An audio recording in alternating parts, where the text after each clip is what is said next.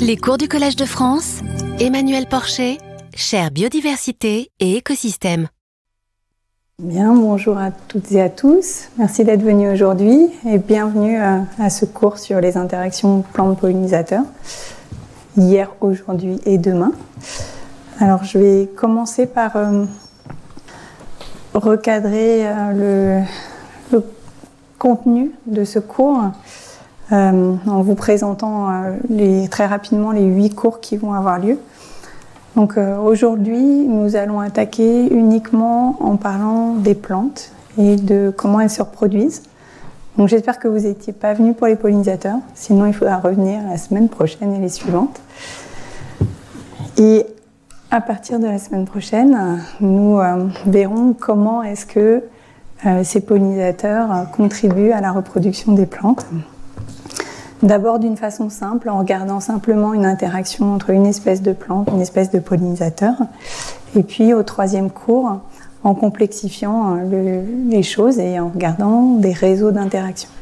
Et je vous ai indiqué à chaque fois les intervenants et les intervenantes pour les séminaires qui suivront les cours. Aujourd'hui, il n'y aura pas de séminaire à la suite du cours, on s'arrête dans une, environ une heure. Une fois qu'on aura compris comment fonctionnent ces réseaux d'interaction, on s'intéressera aux changements actuels de la biodiversité en général avec un cours très générique sur comment est-ce qu'on fait pour caractériser les, les, changements de biodiversité, ce qui nous permettra ensuite de discuter les changements spécifiques aux plantes et les changements spécifiques aux pollinisateurs et à leur interaction avec les plantes. On passera un cours pour s'intéresser à un mécanisme très important des changements actuels de biodiversité qui est l'effet de l'agriculture intensive. Et puis on terminera sur les solutions pour préserver ces interactions entre plantes et pollinisateurs. Donc premier cours, la reproduction spécifiquement des plantes à fleurs.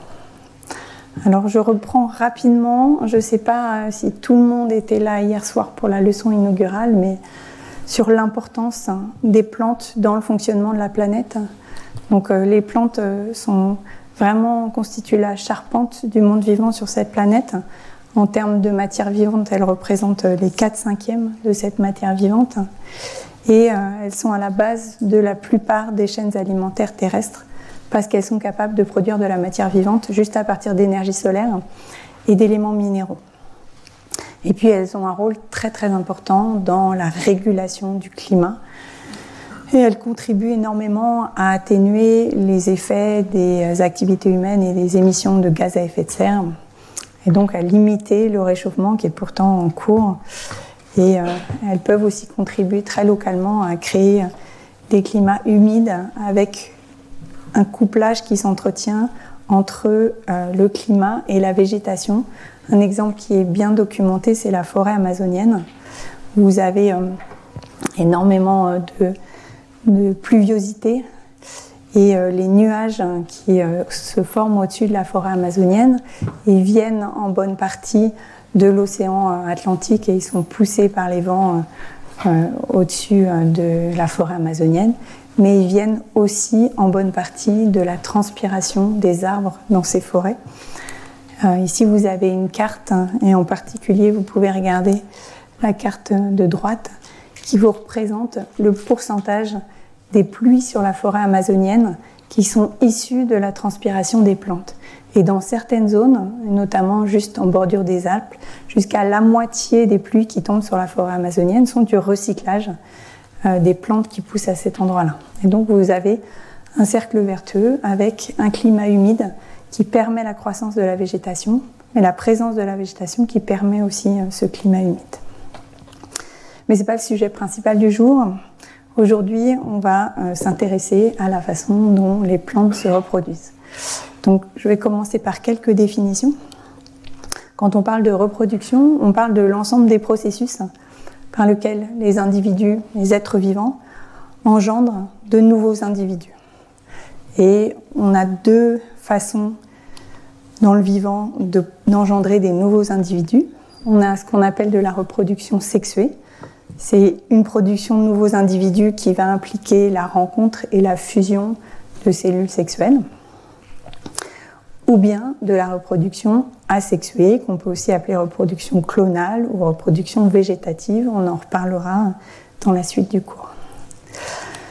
Alors chez les animaux, cette reproduction, elle est relativement simple, même s'il euh, y a plein de subtilités et de complexités qui se cachent derrière. Euh, les animaux ont ce qu'on appelle un cycle diplophasique. Alors je suis désolée, je vais vous transmettre pas mal de jargon à chaque fois en vous l'expliquant, mais euh, il me semble important de vous donner un peu ces termes parce que vous pouvez les, rencontrer. Donc diplophasique, qu'est-ce que ça veut dire? Ça veut dire qu'il y a une phase, donc un type d'individu chez les animaux, euh, qui euh, possèdent deux copies de leur ADN. Donc c'est le cas par exemple chez nous les humains. Nous avons tous deux copies euh, de nos gènes, une qui nous vient de notre mère et une autre qui nous vient de notre père. Bon, mais c'est vrai pour tous les, animaux qui font la reproduction sexuée. Et donc les individus qu'on observe chez les animaux, ils sont ce qu'on appelle diploïdes. Ils possèdent deux copies de leur génome. Et chez ces individus diploïdes, il se passe dans une partie du corps une division cellulaire particulière qui s'appelle la méiose, qui permet de produire à partir d'une cellule avec deux copies du génome des cellules avec une seule copie du génome qui sont les cellules reproductrices, qu'on appelle les gamètes. Chez les animaux, ce sont les ovules pour les gamètes femelles et les spermatozoïdes pour les gamètes mâles. Et ces gamètes vont rester des gamètes toute leur vie de gamètes. Et pour euh, certains d'entre eux, eh bien, ils vont fusionner, ce qu'on appelle la fécondation, pour donner naissance à un embryon et à un nouvel individu avec deux copies de son génome. C'est relativement simple. Chez les plantes, vous allez voir, c'est plus compliqué, mais c'est aussi plus intéressant. Chez les plantes, alors ça s'est affiché avant que, que, ce que je pensais, euh, on a un cycle haplo-diplophasique. Ça veut dire quoi? Ça veut dire qu'il n'y a plus une seule phase, il y a deux phases avec deux types d'individus.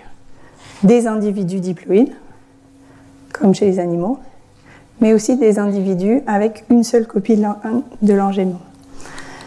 Donc chez les plantes, les individus diploïdes, comme chez les animaux, il va y avoir une partie de l'organisme qui connaît cette division particulière cellulaire, qui à partir d'une cellule avec deux copies du génome donne des cellules avec une seule copie du génome.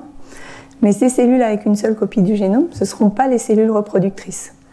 Ce seront des cellules qu'on appelle les spores. Et une spore, par rapport à un gamète, eh ben, c'est une cellule qui est capable de donner naissance à un nouvel individu sans passer par la fusion et la fécondation. Alors, souvent, ces individus sont soit mâles, soit femelles, mais des fois, ils peuvent porter les deux fonctions.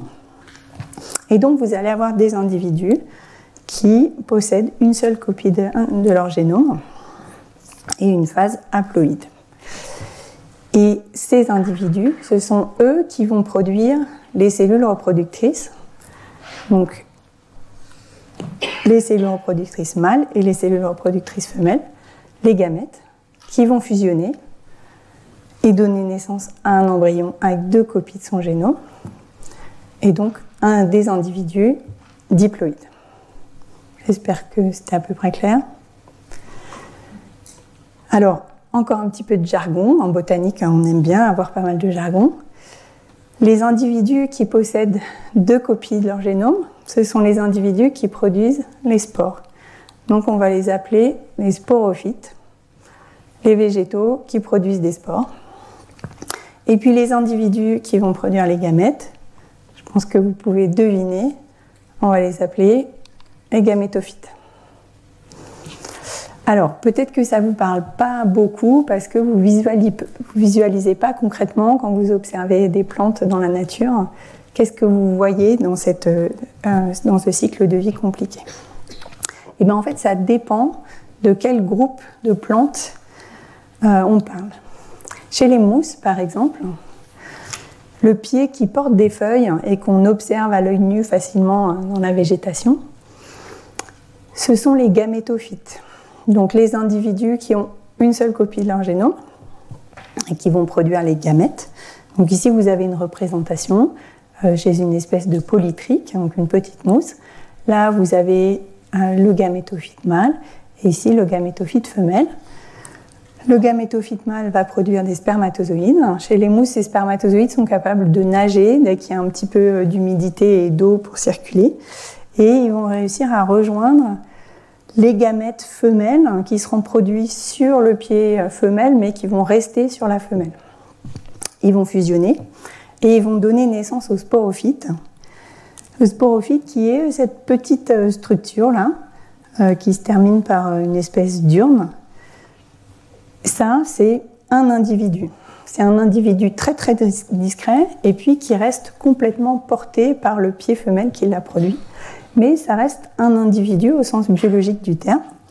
Et euh, ce sporophyte, ben, il va produire euh, des spores à l'intérieur de ces structures, et puis ces spores, elles vont disperser, et euh, elles vont aller former ces gamétophytes, mâles ou femelles, selon leur genre. Chez les fougères, c'est encore autre chose.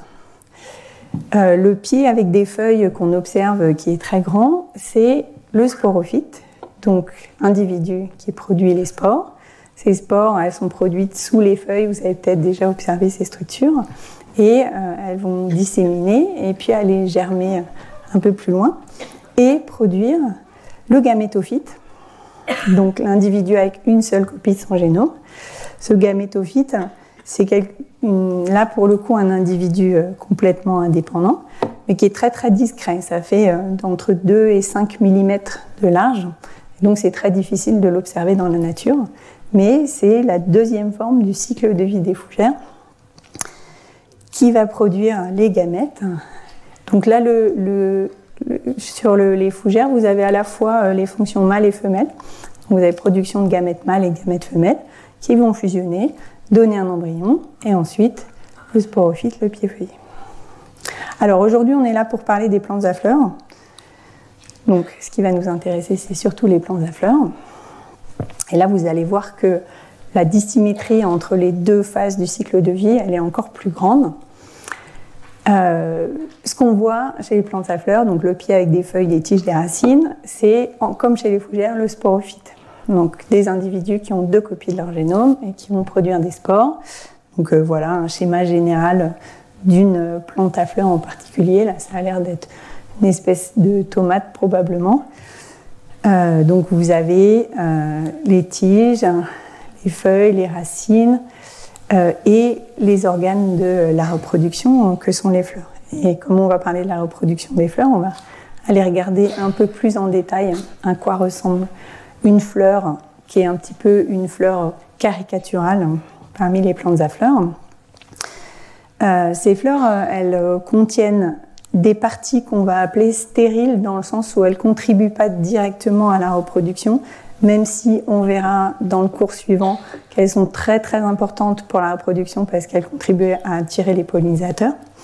Donc ces parties stériles, ce sont euh, les pétales et euh, les sépales. Et puis vous avez les organes de la reproduction à proprement parler. Les organes femelles, enfin l'organe femelle hein, qui est euh, le pistil, euh, qui va être composé d'un ovaire à l'intérieur duquel on va trouver des ovules. Je vous en reparlerai après. Euh, un stigmate qui est l'endroit où vont se déposer les grains de pollen et une partie allongée, le style, qui relie l'ovaire et le stigmate. Vous notez ces, ces terminologies-là, ovaire et ovule, ça ressemble beaucoup à ce qui se passe pour la reproduction humaine. Et ça, c'est un héritage euh, de euh, Linné, donc euh, le naturaliste suédois qui est à l'origine de la nomenclature à deux noms pour décrire les espèces et qui a vraiment fait une comparaison presque trait pour trait entre la reproduction des plantes à fleurs et la reproduction des humains. Et donc il avait quasiment assigné toutes les parties de la fleur à plutôt des parties féminines d'où ce terme ovaire et ovule. Et il y a du coup un faux ami parce que euh, les ovules chez euh, les femmes, ce sont les cellules reproductrices Ici, ce n'est pas du tout la cellule reproductrice. On va voir que c'est un organe plus complexe. Euh, donc ça pour la partie femelle. Et puis euh, pour la partie mâle, donc l'organe de reproduction mâle, sont les étamines, avec euh, une structure de support qui rattache à la plante le filet, et puis les anthères qui sont les sacs qui, où vont être produits du pollen, dont nous allons reparler tout de suite après. Alors, je fais juste un tout petit aparté. Depuis le début, je parle de plantes à fleurs. Je n'ai pas vraiment défini de quoi on parlait. Euh, mais c'est important de commencer à avoir une première idée de à quoi elles ressemblent pour vraiment les définir. Donc euh, elles font partie euh, de ce qu'on appelle les plantes vertes, qui correspondent à la fois aux algues vertes et aux plantes terrestres. Donc ces plantes vertes, elles sont caractérisées par le fait qu'elles ont un type de photosynthèse particulière. Je ne vais pas m'étendre là-dessus énormément. Et euh, les, plantes terrestres, donc euh, encore du jargon botanique, on les appelle les embryophytes. Pourquoi? Parce que ce sont euh, des plantes qui produisent un embryon après la fécondation. Et parmi ces plantes vertes, enfin ces, plantes terrestres, vous avez différents grands groupes.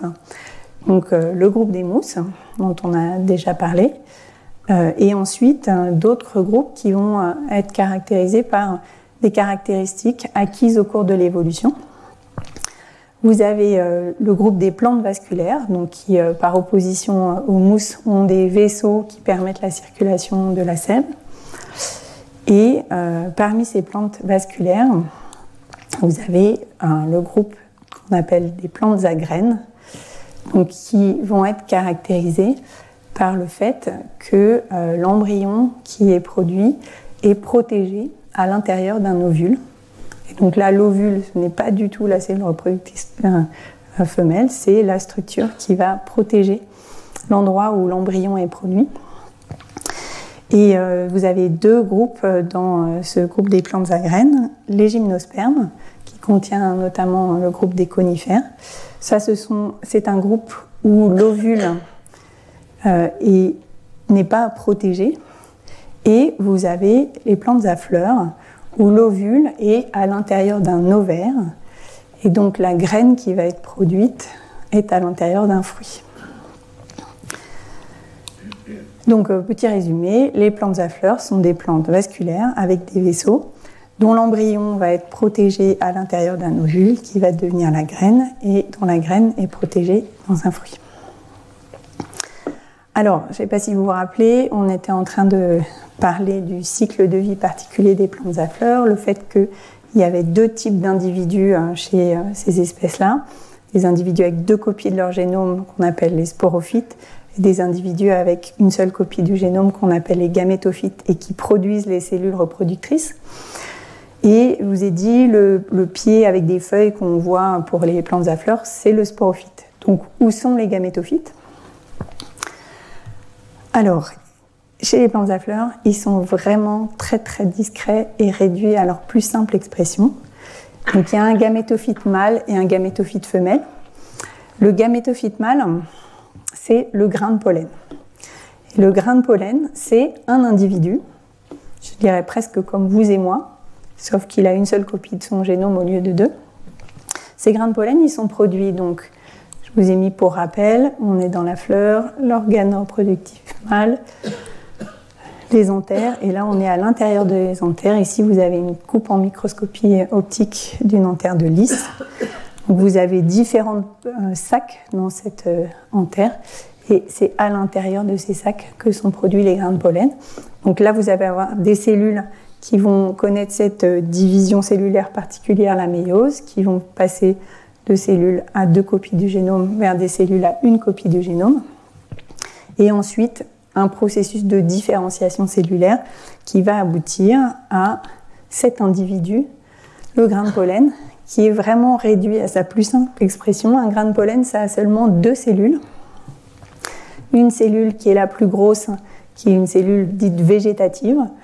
Vous voyez ici euh, la membrane et puis euh, le noyau et à l'intérieur de cette cellule végétative, une deuxième cellule qui s'appelle la cellule reproductrice et qui va pouvoir donner les gamètes mâles, les spermatozoïdes.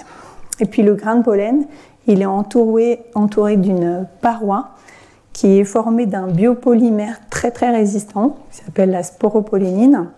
C'est tellement résistant qu'on euh, peut retrouver des traces de grains de pollen euh, dans des sédiments très très profonds et reconstituer des végétations passées en remontant assez loin dans le temps parce que euh, la paroi est restée intacte.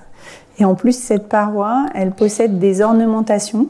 Donc vous voyez par exemple ici sur euh, un grain de pollen de lys qui est vu en, microscopie électronique à balayage.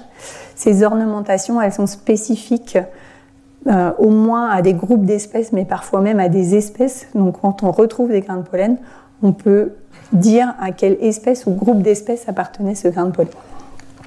Donc, grain de pollen, euh, c'est tout petit, mais ça, je pense que vous avez l'habitude de, voir euh, des grains de pollen ou, au moins des paquets de pollen. Vous voyez, euh, de l'ordre d'un dixième de millimètre. Et là, vous avez une vision en microscopie optique d'un grain de pollen de lys. Vous voyez bien la cellule végétative, son noyau, et puis à l'intérieur, la cellule reproductrice avec aussi son noyau. C'est essentiellement un gros noyau, cette cellule reproductrice, puisque c'est elle qui va transmettre le matériel génétique dans les cellules reproductrices. Donc ça, c'était le gamétophyte mâle. Maintenant, le gamétophyte femelle, c'est encore plus particulier. Alors le grain de pollen, au moins, c'est un individu euh, qui euh, quitte son parent, qui l'a produit et euh, qui va pouvoir se promener dans l'environnement. Le gamétophyte femelle, c'est un individu qui va rester tout le temps à l'intérieur de l'individu qui, l'a produit et que euh, dans la vie courante, on n'observe pas du tout parce qu'il faut vraiment aller faire des coupes et regarder au microscope pour le voir. Ce euh, gamétophyte euh, femelle, en plus, il, a un nom qui n'est pas particulièrement attractif, il s'appelle le sac embryonnaire. Et c'est une structure à l'intérieur, donc là on est dans la fleur, à l'intérieur de l'ovaire, dans un ovule à l'intérieur de l'ovaire. Donc cet, ovule, c'est une structure où, de la même façon, vous allez avoir une cellule qui va subir cette division particulière. On passe de deux copies du génome à une copie du génome. Et ensuite, une série euh, de divisions avec euh, des cloisonnements de cellules un peu particuliers qui font qu'on aboutit à cette structure qui, au total, a sept cellules, mais huit noyaux. Il y a une cellule au milieu qui a deux noyaux se passe vraiment des choses bizarres. Et euh, ça ressemble à ça en microscopie, c'est pas facilement visible. Et avec un peu d'imagination, on reconnaît euh, trois cellules qui sont à une extrémité. Ici, proche d'un endroit où la paroi est très amassée, qui va être l'endroit où le grain de pollen va pouvoir venir féconder euh, cette partie. on a deux cellules qui vont permettre l'entrée du pollen et une cellule qui euh, s'appelle l'oosphère et qui est la cellule reproductrice femelle, qui ne s'appelle pas un ovule. Et cette cellule centrale avec deux noyaux.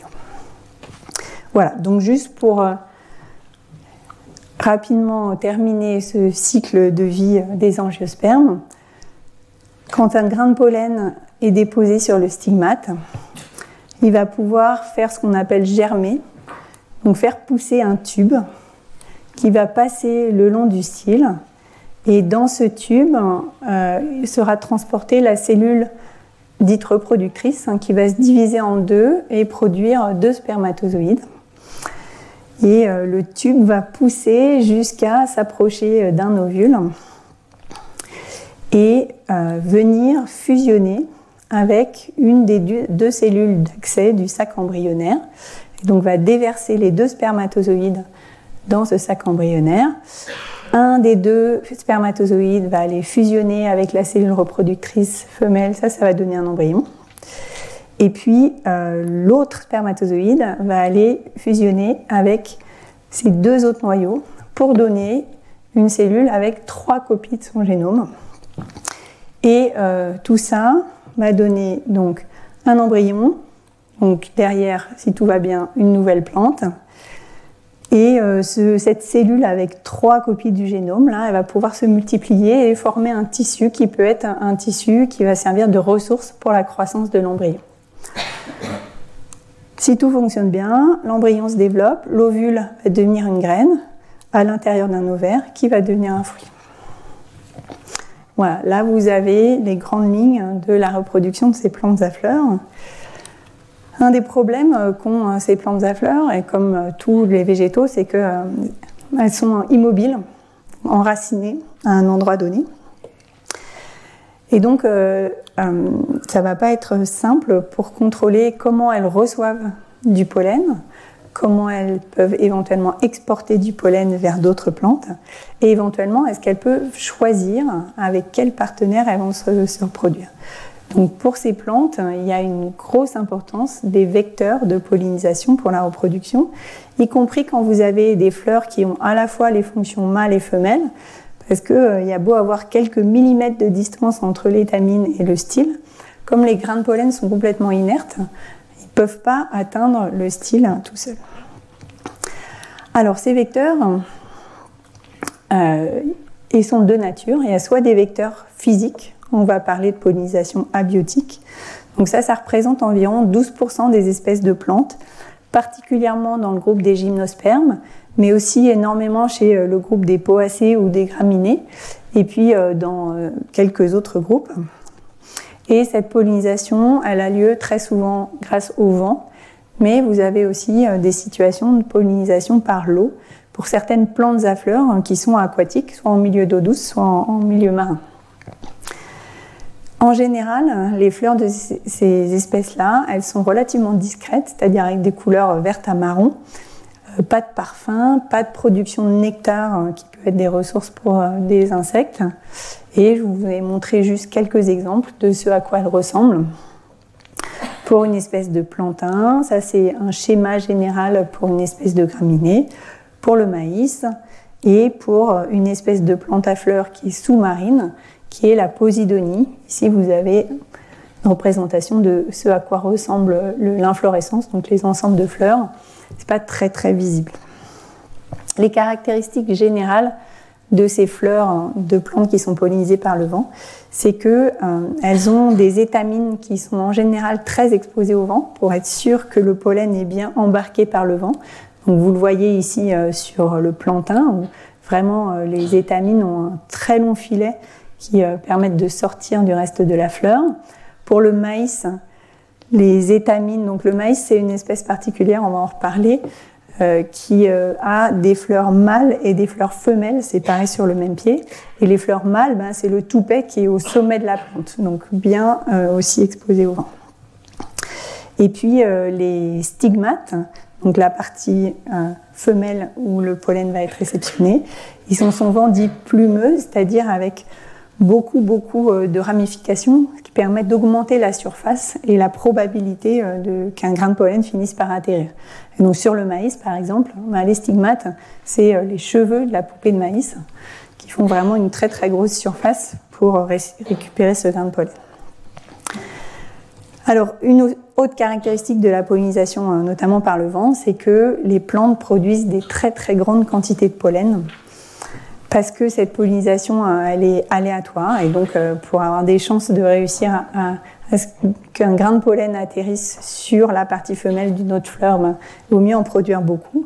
Et c'est des pollens de petite taille euh, qui sont bien portés par le vent et assez lisses, qui sont aérodynamiques. C'est aussi très souvent, si vous êtes sensible au rhume des foins, c'est aussi très souvent le pollen auquel on est allergique parce qu'on développe les allergies préférentiellement à des substances qu'on rencontre fréquemment. Et comme ces plantes qui sont pollinisées par le vent, elles émettent des grosses quantités de pollen dans l'environnement, eh ben on les trouve très souvent dans nos voies respiratoires et c'est comme ça qu'on finit par développer des allergies. L'autre option, dont on ne va pas parler aujourd'hui mais dont on parlera la semaine prochaine, c'est un transport du pollen par les animaux et qui en fait concerne la majorité des plantes à fleurs, euh, entre 80 et 90 donc à ce stade du cours, euh, dans les deux cas, on constate que les plantes dépendent de vecteurs de transport de pollen qu'elles n'ont pas beaucoup contrôlés. Le vent, elles ne contrôlent rien du tout. Les pollinisateurs, on pourra en discuter, elles contrôlent un peu plus. Une question qui se pose, c'est est-ce qu'elles peuvent choisir leur partenaire pour la reproduction malgré ça? Et la réponse est oui, elles ont des options pour le faire.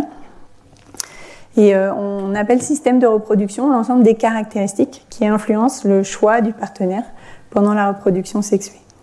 Chez les animaux, ces systèmes de reproduction, ils sont relativement simples. Alors je caricature un peu, hein, probablement les euh, gens qui travaillent en zoologie trouveraient que c'est beaucoup plus compliqué que ça, mais en caricaturant, on a deux options entre soit la monogamie, un couple qui euh, se reproduit de façon stable toujours entre les mêmes individus, soit de la polygamie.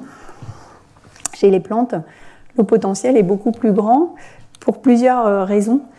Déjà, euh, le fait que les fleurs ce soient ces appareils reproducteurs, ben, potentiellement on peut avoir beaucoup beaucoup d'appareils reproducteurs par individu, parfois des milliers ou des dizaines de milliers, avec à la fois la fonction mâle et la fonction femelle.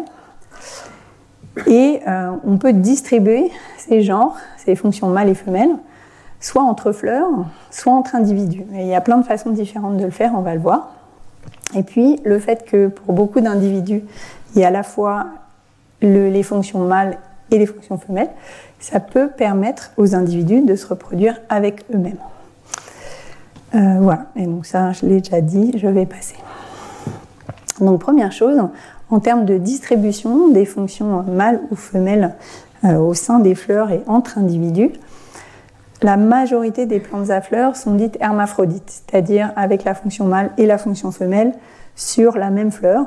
Donc ici, par exemple, une fleur d'hibiscus, vous avez les étamines ici, et puis euh, les stigmates là. Mais vous avez quand même 30% de autre chose. Et dans ces autres choses, vous avez soit des systèmes où vous avez des individus mâles et des individus femelles séparés, donc c'est le cas ici euh, chez euh, le kiwi.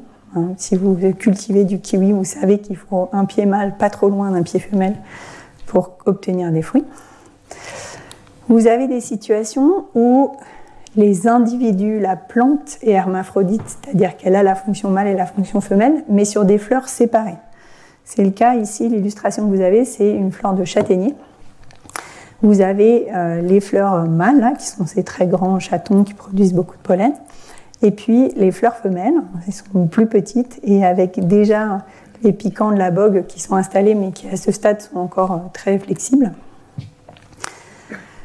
Donc euh, fleurs mâles, fleurs femelles, mais sur le même individu. Et puis vous avez des choses plus compliquées, des choses qui sont assez répandues, c'est des systèmes où vous avez des individus hermaphrodites, avec des fleurs qui ont les deux fonctions, et des individus femelles.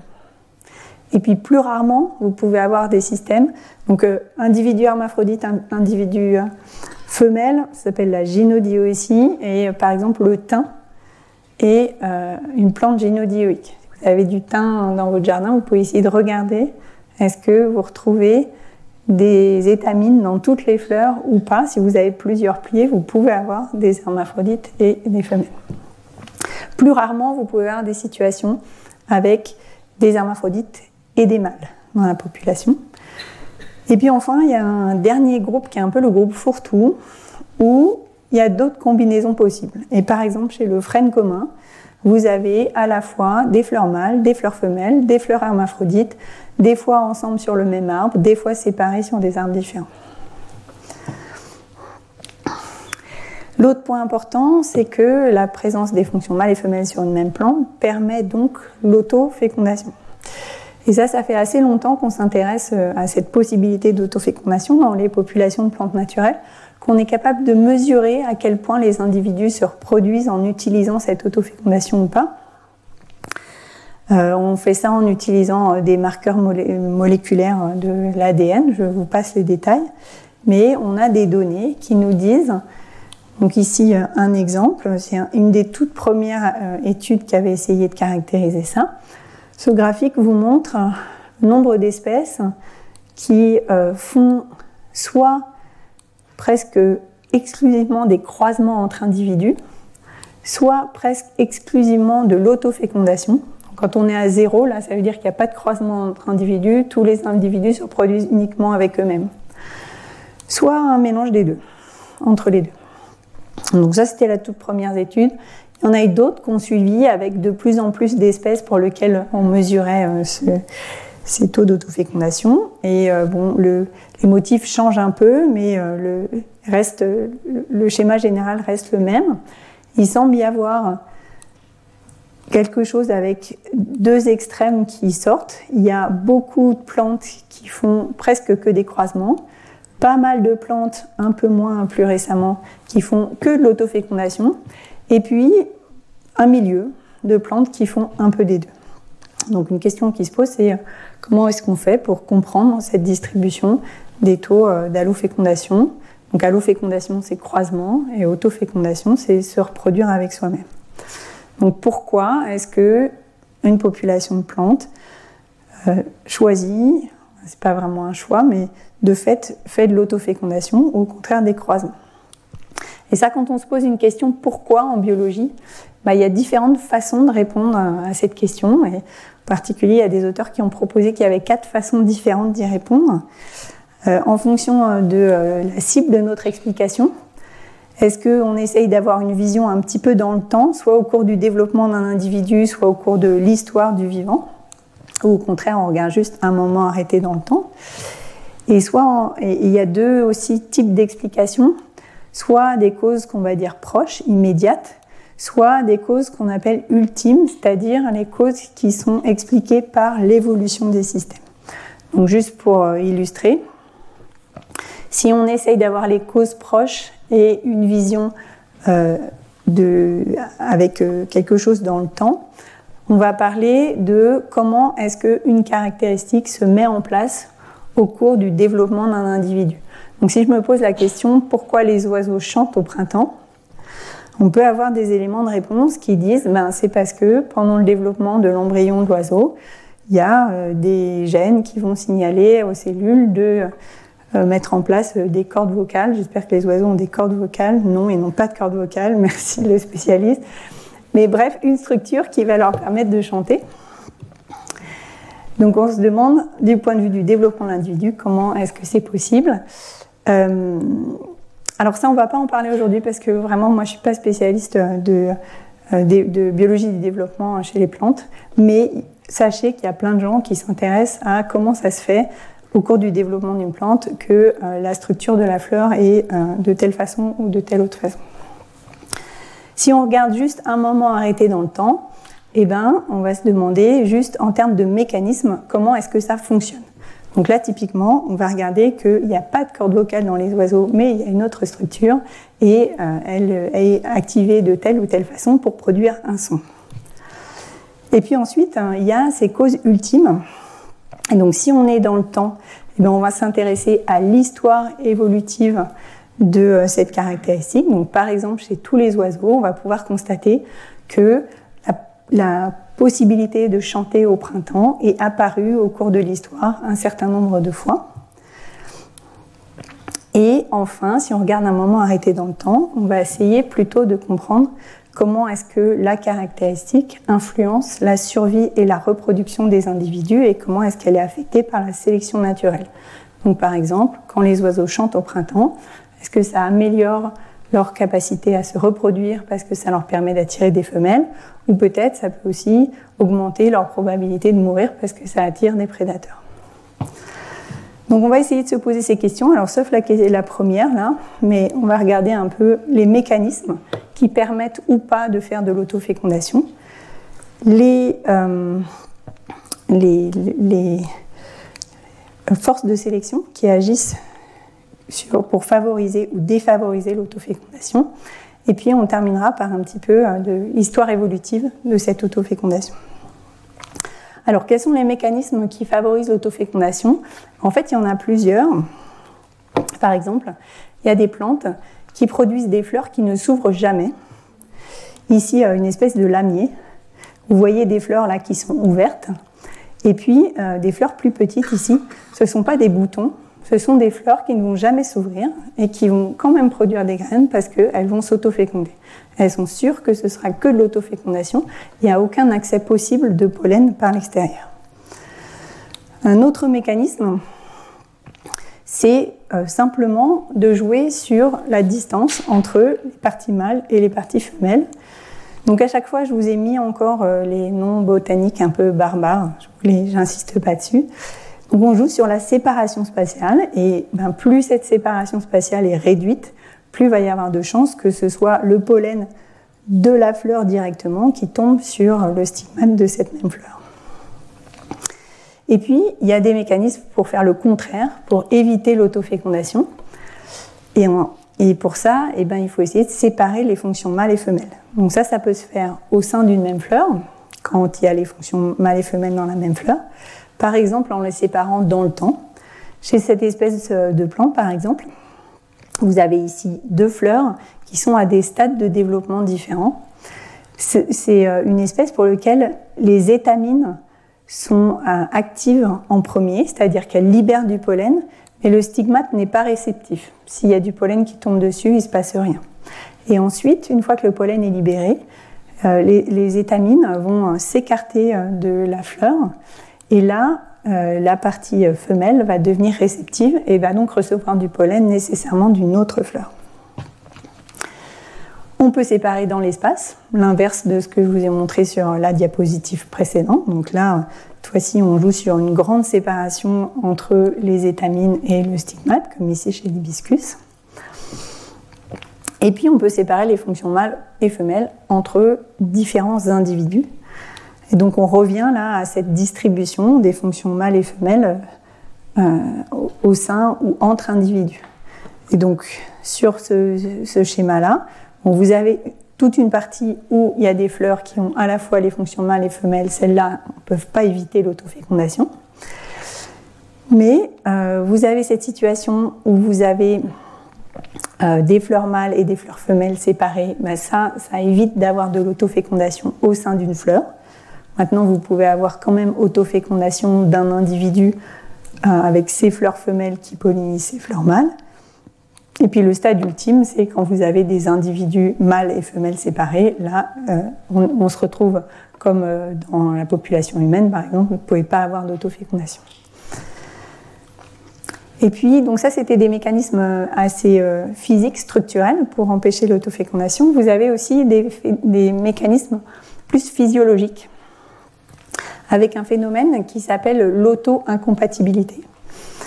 Et ça, c'est la capacité qu'ont certaines plantes à reconnaître leur propre pollen et à le rejeter.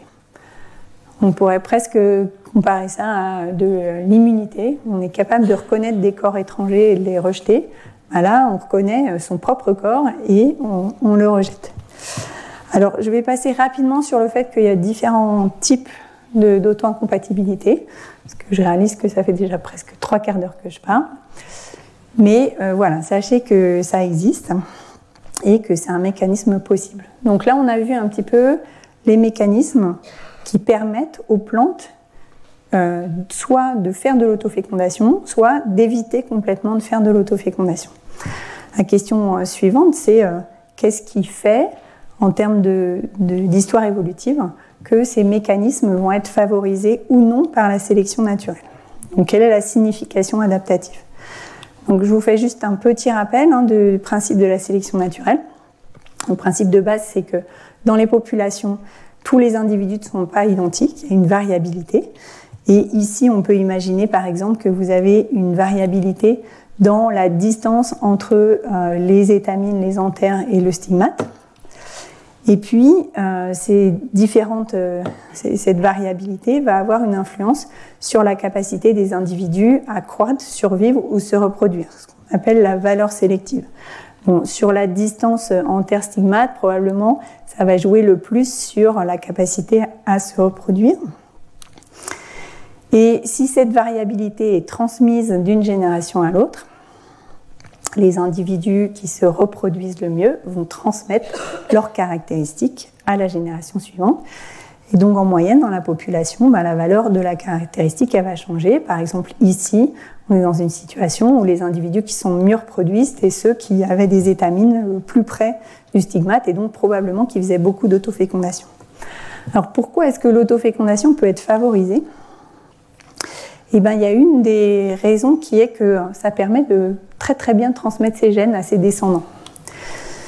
Si on regarde toute chose égale par ailleurs, un individu qui fait de l'autofécondation, il va produire des graines qu'il aura fécondées lui-même. Donc ces descendants-là, ils vont contenir deux copies de génome qui viennent du même individu.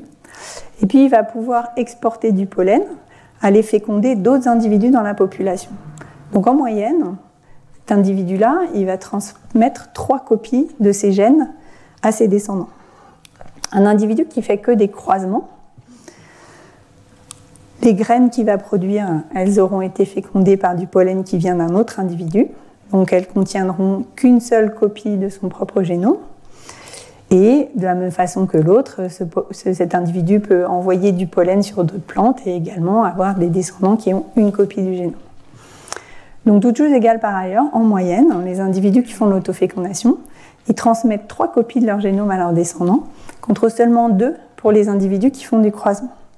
Donc il y a un avantage de 50% euh, à faire cette autofécondation, qui du point de vue de la sélection naturelle, ce qui est sélectionné, c'est les caractéristiques qui permettent de mieux transmettre ces gènes à la descendance. C'est un avantage vraiment énorme.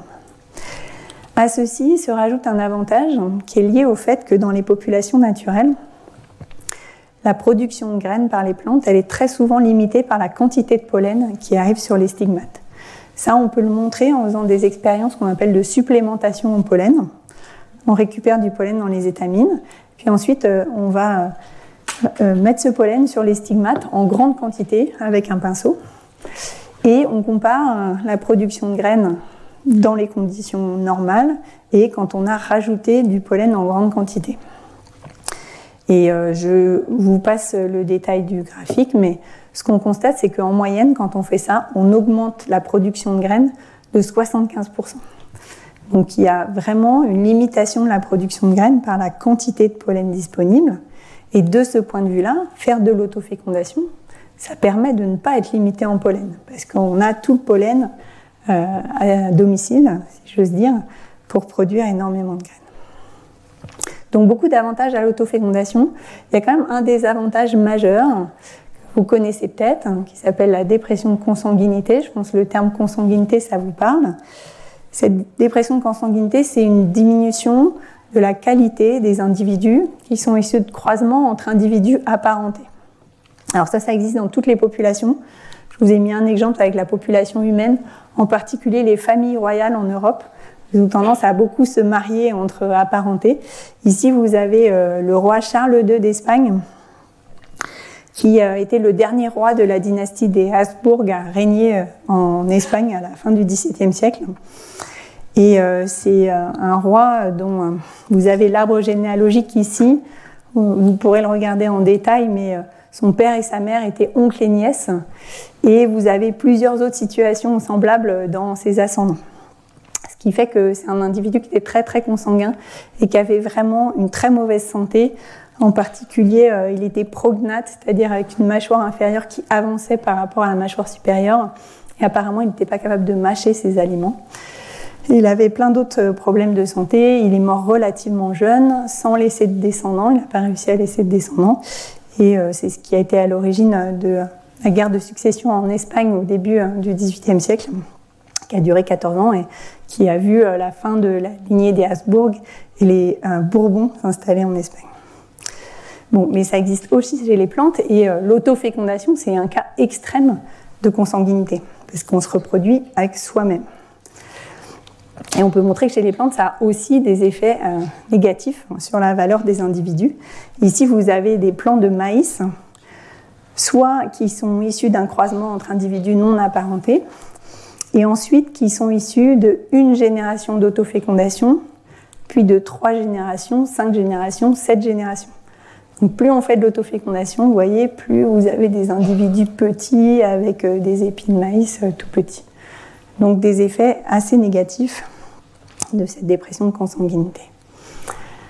Cette dépression de consanguinité, elle est liée au fait que euh, tous les individus, euh, dans toutes les populations, donc euh, y compris nous, on porte dans notre génome hein, des mutations qu'on appelle délétères, donc qui ont des effets négatifs, mais qui sont quasiment récessifs, c'est-à-dire qu'elles ne s'expriment pas tant qu'elles sont en une seule copie. Donc typiquement, ce sont des gènes qui sont non fonctionnels, qui ne marchent plus. Mais tant qu'ils sont associés à un gène qui marche encore, bah, ça se voit pas trop parce que le gène qui marche encore, il assure la fonction. En revanche, quand ils sont tous les deux non fonctionnels, là, vous pouvez avoir des très très gros effets, y compris euh, la mort des individus. Et euh, dans une population où vous avez des croisements, comme ces euh, mutations elles sont relativement rares, vous avez très très peu de chances dans un croisement de mettre ensemble deux mutations semblables. En revanche, quand vous faites de l'autofécondation, ben, un individu qui porte ce, gène délétère, ben, il va produire dans ses descendants un quart de descendants qui ont les deux copies qui ne fonctionnent pas et qui vont être de très mauvaise qualité. Euh, alors, je vais euh, passer là-dessus. une des caractéristiques, cependant, c'est que ces descendants, ils sont de très mauvaise qualité, donc ils sont éliminés par la sélection naturelle. Et donc, si on fait de l'autofécondation pendant longtemps, beaucoup, beaucoup de générations, ça fait disparaître ces mutations à effet négatif des populations.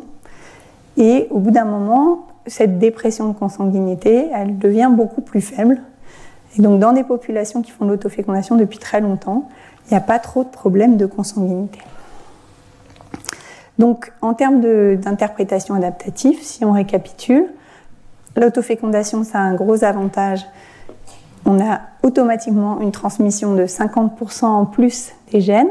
Ça permet d'assurer d'avoir du pollen et de produire des graines mais il y a de la dépression de consanguinité. Et donc on peut faire des modèles mathématiques qui prédisent ce que va donner l'évolution. Et en fait, bah, tout dépend euh, de à quel point euh, cette dépression de consanguinité elle est négative. Soit euh, elle, a un effet qui est plus fort que l'avantage automatique de 50%. Et dans ce cas-là, l'évolution devrait favoriser des croisements complets soit elle a un effet qui est plus faible que l'avantage automatique de l'autofécondation, et l'évolution devrait favoriser, au contraire, euh, de l'autofécondation à 100%. Donc soit l'un, soit l'autre. Euh, dans les distributions que vous avez montrées, il y avait quand même beaucoup de populations qui faisaient un petit peu entre les deux. Et pendant un moment, il y a eu ce qu'on appelle un paradoxe ou une énigme de ces systèmes de reproduction dits mixtes avec euh, des populations qui faisaient euh, soit une combinaison en fait d'autofécondation et de croisement entre individus différents. Et euh, j'ai beaucoup travaillé sur ces questions pour essayer de comprendre d'où venaient ces, systèmes intermédiaires, et en particulier en prenant en compte l'écologie de la pollinisation. Et comme il me reste plus beaucoup de temps, je vais passer cette euh, étape-là. Si vous avez des questions, vous pourrez me les poser à la fin. Mais euh, pour résumer les choses de façon rapide, euh, on a réussi à montrer qu'on pouvait expliquer à la fois des situations où l'évolution favorise que des croisements, des situations où l'évolution favorise que l'autofécondation, et puis des situations où l'évolution favorise un petit peu des deux. Mais une chose importante, c'est que quand même, la plupart des euh, modèles qui existent prédisent que euh, l'autofécondation est très souvent favorisée. C'est facile d'évoluer vers plus d'autofécondation parce qu'il y a cet avantage automatique, parce qu'il y a l'assurance de reproduction, parce qu'en plus on se débarrasse de la dépression de consanguinité quand on commence à faire de l'autofécondation.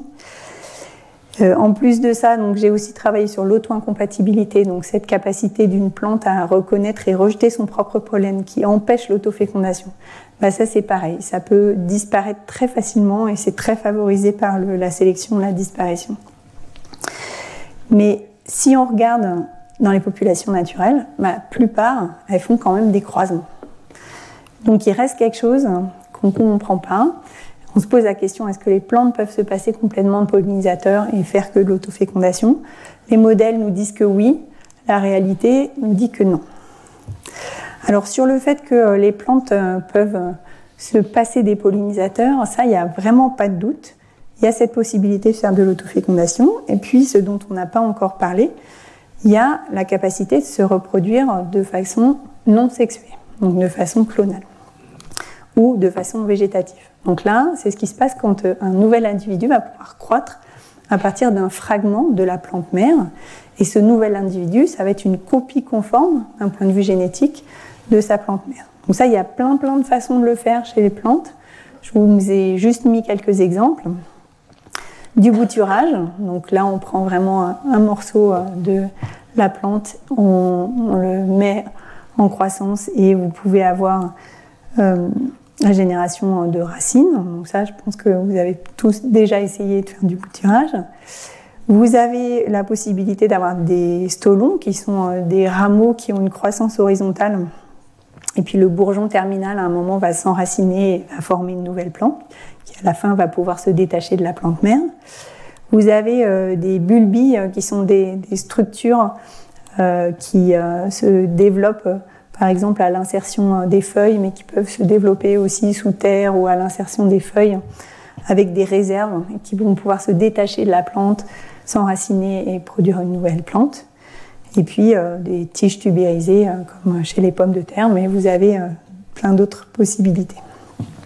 Dernière possibilité, une reproduction végétative qui utilise quand même les structures de la reproduction sexuée.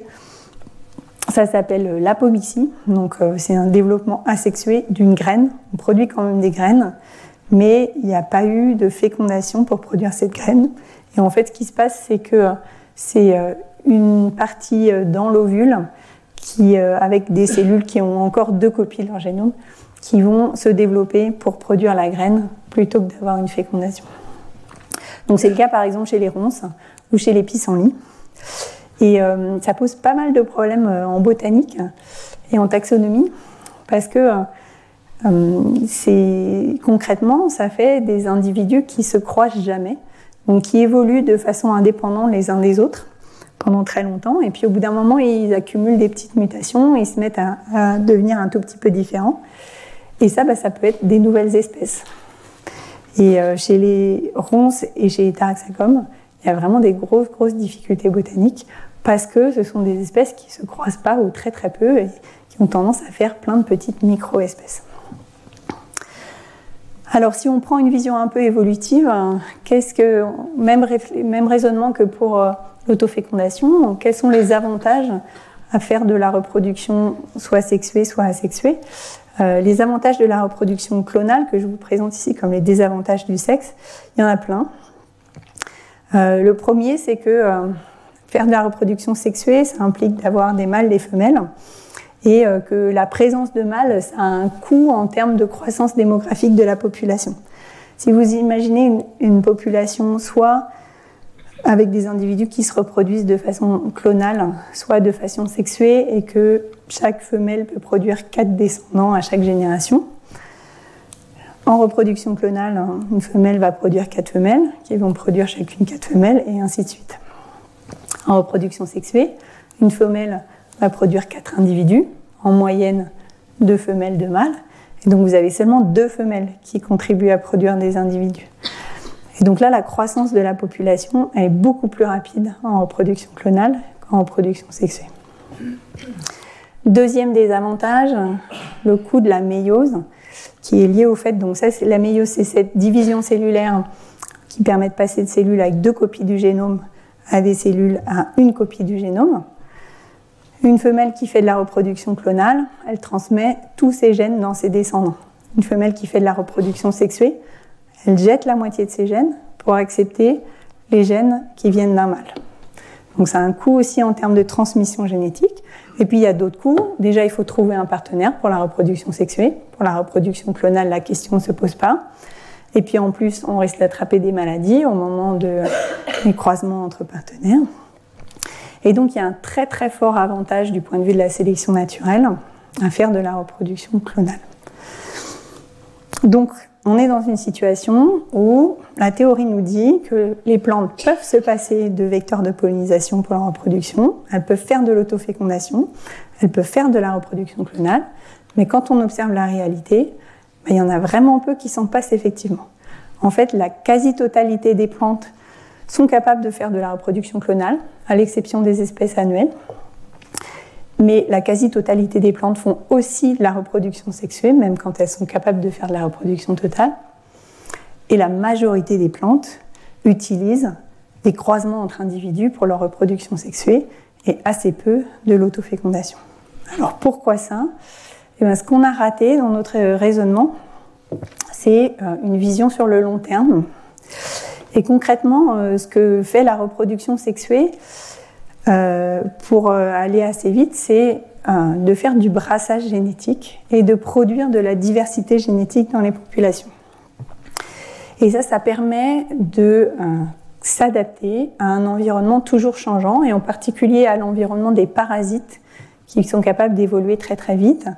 Il y a une théorie qui existe pour expliquer ça, qui s'appelle la théorie de la reine rouge. Euh, comme j'arrive à mon heure de cours, je ne vais pas pouvoir vous en dire beaucoup plus, mais c'est une image qui est issue d'un livre de Lewis Carroll, De l'autre côté du miroir, où euh, il y a un moment où Alice est avec la reine rouge du jeu d'échecs elles se mettent toutes les deux à courir très très vite pendant très longtemps jusqu'à ce qu'Alice n'en puisse plus et euh, qu'elle s'arrête. Et Alice, quand elle a repris ses esprits, se rend compte qu'elles sont restées exactement à l'endroit d'où elles étaient parties. Et quand elle s'en étonne auprès euh, de la Reine Rouge, euh, en lui disant ben, dans le pays d'où je viens, quand on court très vite et très longtemps, on va très loin, la Reine lui dit c'est un pays bien lent. Ici, pour rester au même endroit, il faut courir en permanence. Et c'est cette image de la coévolution, notamment entre les individus et leurs parasites. Pour rester toujours au même niveau de résistance à des parasites, il faut être capable d'évoluer en permanence et donc d'avoir la diversité génétique qui permet cette évolution. Sur cette question de l'évolution de la reproduction sexuée, je vous renvoie à un cours de Tatiana Giraud qui occupait cette chaire il y a deux ans, qui est un excellent cours sur l'évolution du sexe où vous aurez tous les détails. Donc sur le long terme, le fait de faire de la reproduction sexuée et de la même façon le fait de faire de l'autofécondation, ça va diminuer la diversité génétique et donc les capacités d'évolution. Et ça, il y a des études hein, qui montrent que ça a un effet vraiment sur l'évolution des espèces. Alors ici, euh, c'est un schéma assez compliqué. Donc, ce sont des gens qui ont étudié le groupe des solanacées, le groupe où vous avez euh, la tomate, euh, le tabac, la pomme de terre, les poivrons, les piments. Et euh, en utilisant euh, ici donc un arbre phylogénétique qui représente les liens de parenté entre toutes les espèces, ils ont séparé des espèces auto-incompatibles, donc celles qui savent reconnaître et rejeter leur propre pollen et qui ne font pas d'autofécondation, c'est sûr, et des espèces autocompatibles, qui sont capables de faire de l'autofécondation. Et euh, je vous passe les détails euh, en termes d'analyse statistique, qui sont des très très grosses analyses statistiques, mais il est possible, à partir de la connaissance de ces relations de parenté entre espèces, de retracer les euh, phénomènes d'évolution dans ce groupe-là entre la transition entre les espèces auto-incompatibles et les espèces auto-incompatibles, et puis dans chaque groupe, quelle est la probabilité qu'une espèce disparaisse ou au contraire la probabilité qu'une nouvelle espèce apparaisse? Et ce qu'ils ont montré, c'est que les espèces autocompatibles, donc qui sont capables de faire de l'autofécondation, avaient tendance à euh, avoir des nouvelles espèces qui apparaissent plus fréquemment. Et ça, c'est pas surprenant parce que vous avez cet isolement, il n'y a plus de croisement entre individus. Donc c'est facile hein, d'avoir euh, des groupes hein, qui se forment et qui deviennent de plus en plus différents et qui à la fin donnent de nouvelles espèces, de la même façon que pour les ronces et les, pissenlits et la reproduction clonale.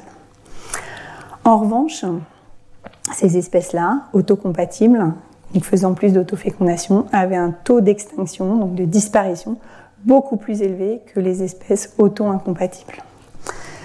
Et au final, la vitesse à laquelle les espèces se diversifient au cours du temps est plus élevée chez les espèces auto-incompatibles qui ne font pas d'autofécondation que chez celles qui font l'autofécondation. Et ces espèces auto-compatibles, elles ont une espérance de vie limitée par rapport aux espèces auto-incompatibles. Et donc je terminerai là-dessus. Ce qu'on ce qu'on sait actuellement, c'est que la sélection naturelle va favoriser facilement une reproduction autonome, soit de l'autofécondation, soit de la reproduction clonale. Les avantages à court terme, ils sont très très forts. Mais les espèces qui, en quelque sorte, n'ont pas de chance et qui vont dans cette voie-là, elles perdent la reproduction sexuée et elles perdent les croisements et elles vont plus être capables de s'adapter suffisamment vite au changement de leur environnement et donc elles vont s'éteindre rapidement. Ce qui fait que sur le long terme, les espèces qui persistent sont celles qui vont continuer à faire des croisements. D'où le rôle central des pollinisateurs dans la reproduction des plantes à fleurs. Et donc la semaine prochaine, on parlera de cette coévolution entre plantes et pollinisateurs. Je vous remercie pour votre attention.